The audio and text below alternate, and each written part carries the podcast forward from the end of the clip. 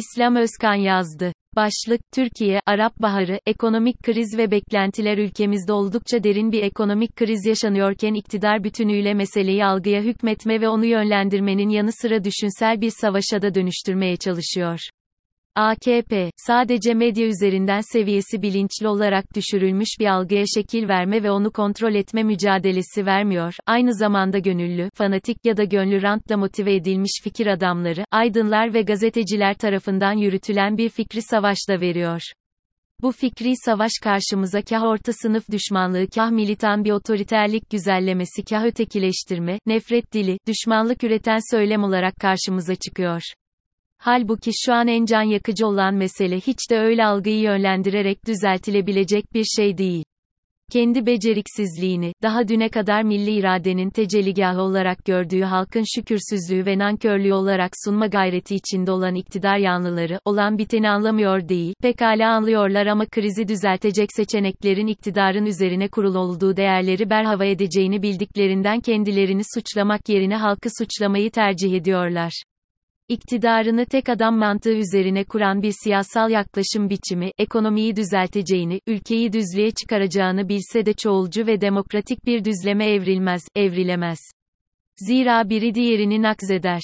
Bir de iktidar içerisinde ekonomi ve maliyeden sorumlu olan, sürekli bir oyalama ve erteleme taktiğiyle krizi geciktirebileceğini sanan şark kurnazı, oturduğu koltuğu hak etmeyen bir grup var, 2018'den beri her yıl geçen yılı aratırken ve krizi sonlandırma vaatleri bir serap gibi mütemadiyen buharlaşırken yeni vaatlerle durumu kurtarmaya çalışıyorlar. Halbuki işin farklı yönleri de var, insanları mutlu ya da mutsuz kılan şey salt gelirlerindeki artış ya da azalış değildir. Başka bir ifadeyle salt karnı doyurmak insanları mutlu etmeye yetmez. Kaliteli eğitime erişim, kaliteli bir işte çalışabilme, kamudan kaliteli hizmet alabilme gibi kriterler, belirli bir refah seviyesine ulaşmış toplumlar için olmazsa olmazdır. Zira insanların marketten birkaç şey alabiliyor olması, kahvaltı ve yemeklerde birkaç çeşit yiyecek olması, belirli şeyleri tatmış, belirli gelişmişlik seviyesini yakalamış toplumlar için artık geride bırakılmış bir eşiktir. Gerçi içinden geçtiğimiz ekonomik krizde artık insanlar yemeklerindeki çeşitleri azaltarak, en temel insani ihtiyaçlarından vazgeçerek yeni duruma adapte olmaya çalışıyorlar ancak bu adaptasyon çabası iktidarın performansını asla bir onay ya da mevcut durumun kabullenilmek olarak algılanmamalı. Halkın enflasyona böylesine ezdirilmesinin toplumsal bir takım patlamalara yol açacağını aklı başında herkes görebilir. Toplumsal patlama deyince iktidara yakın trollerin hemen aklına bir ayaklanma ve yeni gezi olayları geldiğinden, bunu dillendiren insanlar doğrudan hedef haline getirilerek sindirilmeye çalışılıyor. Amaç böyle bir ihtimalin ağızlara dahi alınmamasını sağlamak. Ancak toplumsal patlama dediğiniz şey her zaman ayaklanma şeklinde ortaya çıkmaz, bunun çok farklı şekilleri vardır.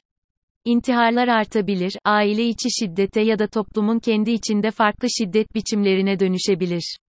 İktidarın önündeki tek seçenek gerçeği kabullenip gereğini yapmak ama iktidar ve destekçileri bunu kabullenmeye ve gereğini yapmaya hazır değiller.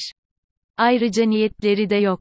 Kontrolü altındaki medya ve troller üzerinden toplumu baskılama girişimlerinin toplumu kontrol altına alacağı yanılgısında bu iktidar. Halbuki bu baskılama, Arap dünyasında 2010'dan neredeyse günümüze kadar süren ve durulmak bilmeyen bir toplumsal çalkalanma yaratmıştı. Benim Arap isyanları demeyi tercih ettiğim bu süreç ülkemizde ideolojik tartışmaların kurbanı oldu ve bu nedenle de hep bir kimlik kavgasıymış gibi yansıtıldı.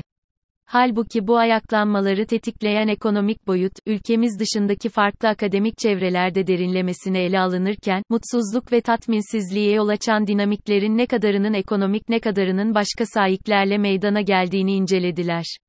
Bu incelemeler ilginç bazı sonuçların ortaya çıkartılmasını da sağladı. Şöyle ki, Arap dünyasında yönetenlerle yöneticiler arasında istikrar karşılığı ekmek gibi bir zımni sözleşmenin bulunduğu varsayılır. Nokta. Yönetimler uzun süre ekmek, un gibi temel gıda maddelerini ucuzlatarak, benzin ve elektrik gibi farklı enerji kaynaklarını sübvanse ederek bu zımni sözleşmenin hükümlerini şu veya bu şekilde yerine getirmeye çalışmıştı. Ancak bunun sürdürülebilir bir yanı olmadığı, yönetimlerin daha fazla külfeti karşılayamaması ve söz konusu sözleşmenin çökmesine neden olan ekonomik tahribat ve iflaslarla ortaya çıktı. Ayrıca 90'ların ortalarından itibaren başlayan neoliberal süreçler ve ekonomik reformların da yarattığı baskıyla yapılan özelleştirmeler, kamuda istihdam edilen yüz binlerce insanın işsiz kalmasına neden oldu. Bir de buna temel gıda ve ihtiyaç maddelerindeki sübvansiyonların kaldırılması da eklenince kitlelerin yaşadığı hayal kırıklığı, kıvılcımı yangına dönüştürecek birikimin oluşmasına yol açtı. Gerçi Orta Doğu'da yaşananlara, büyük ölçüde genç ve üniversite işsizliği neden olduğuna dair güçlü bir kanaat var ancak diğer kesimlerinde neoliberal ekonomik gelişmelerden negatif etkilendiği de açık. Arap ayaklanmalarından önceki 10 yılda, Arap dünyasında hem toplam hem de genç işsizlik oranları dünyadaki en yüksek orandı. İş gücü piyasasına eğitim nitelikleri açısından ebeveynlerinden daha hazırlıklı olarak giren gençler, özel sektörde part-time veya düşük kaliteli işlerde çalışmaya zorlandı. Özel sektörde yeterince istihdam yaratamadı. Kitleler kamunun garantili istihdam fırsatından da mahrum kaldığında toplumsal memnuniyetsizlik tetiklenmiş oldu. Kayıt dışı sektörde istihdam edilenler de yaşlılıkta çok az koruma sağladığı ve kaliteli sağlık hizmetleriyle yıllık izin gibi haklardan mahrum oldukları için öfke daha da katlandı. Nihayet memnuniyetsizliklerini ifade etmelerinin önündeki en büyük engel olan ve toplumsal çatışmaları siyasal alan içerisinde çözerek onu barışçı yönlere kanalize etmekten aciz otoriter rejim sorunsalı, durumu bütünüyle içinde çıkmaz hale getirdi. Hangi yönetim ya da iktidar olursa olsun, Arap isyanlarından çıkartacağı birçok ders var, savsaklama, erteleme, algıyı şekillendirme çabaları kısa vadede işe yarayabilir ama uzun vadede açlık hipnotizma yöntemleriyle hissedilebilir olmaktan çıkarılamaz. Ayrıca sorunun açlıktan da öte gençlerin ve eğitimli kesimlerin beklentilerinin karşılanmamasıyla da ilgisi olduğu açık. Türkiye'nin muadili olan bütün ülkeler gelişme yönünde seyir izlerken Türkiye'nin tam tersi bir yolda ilerlemesi insanları çileden çıkartıyor. Kimse buna rıza gösterilmesini beklememeli.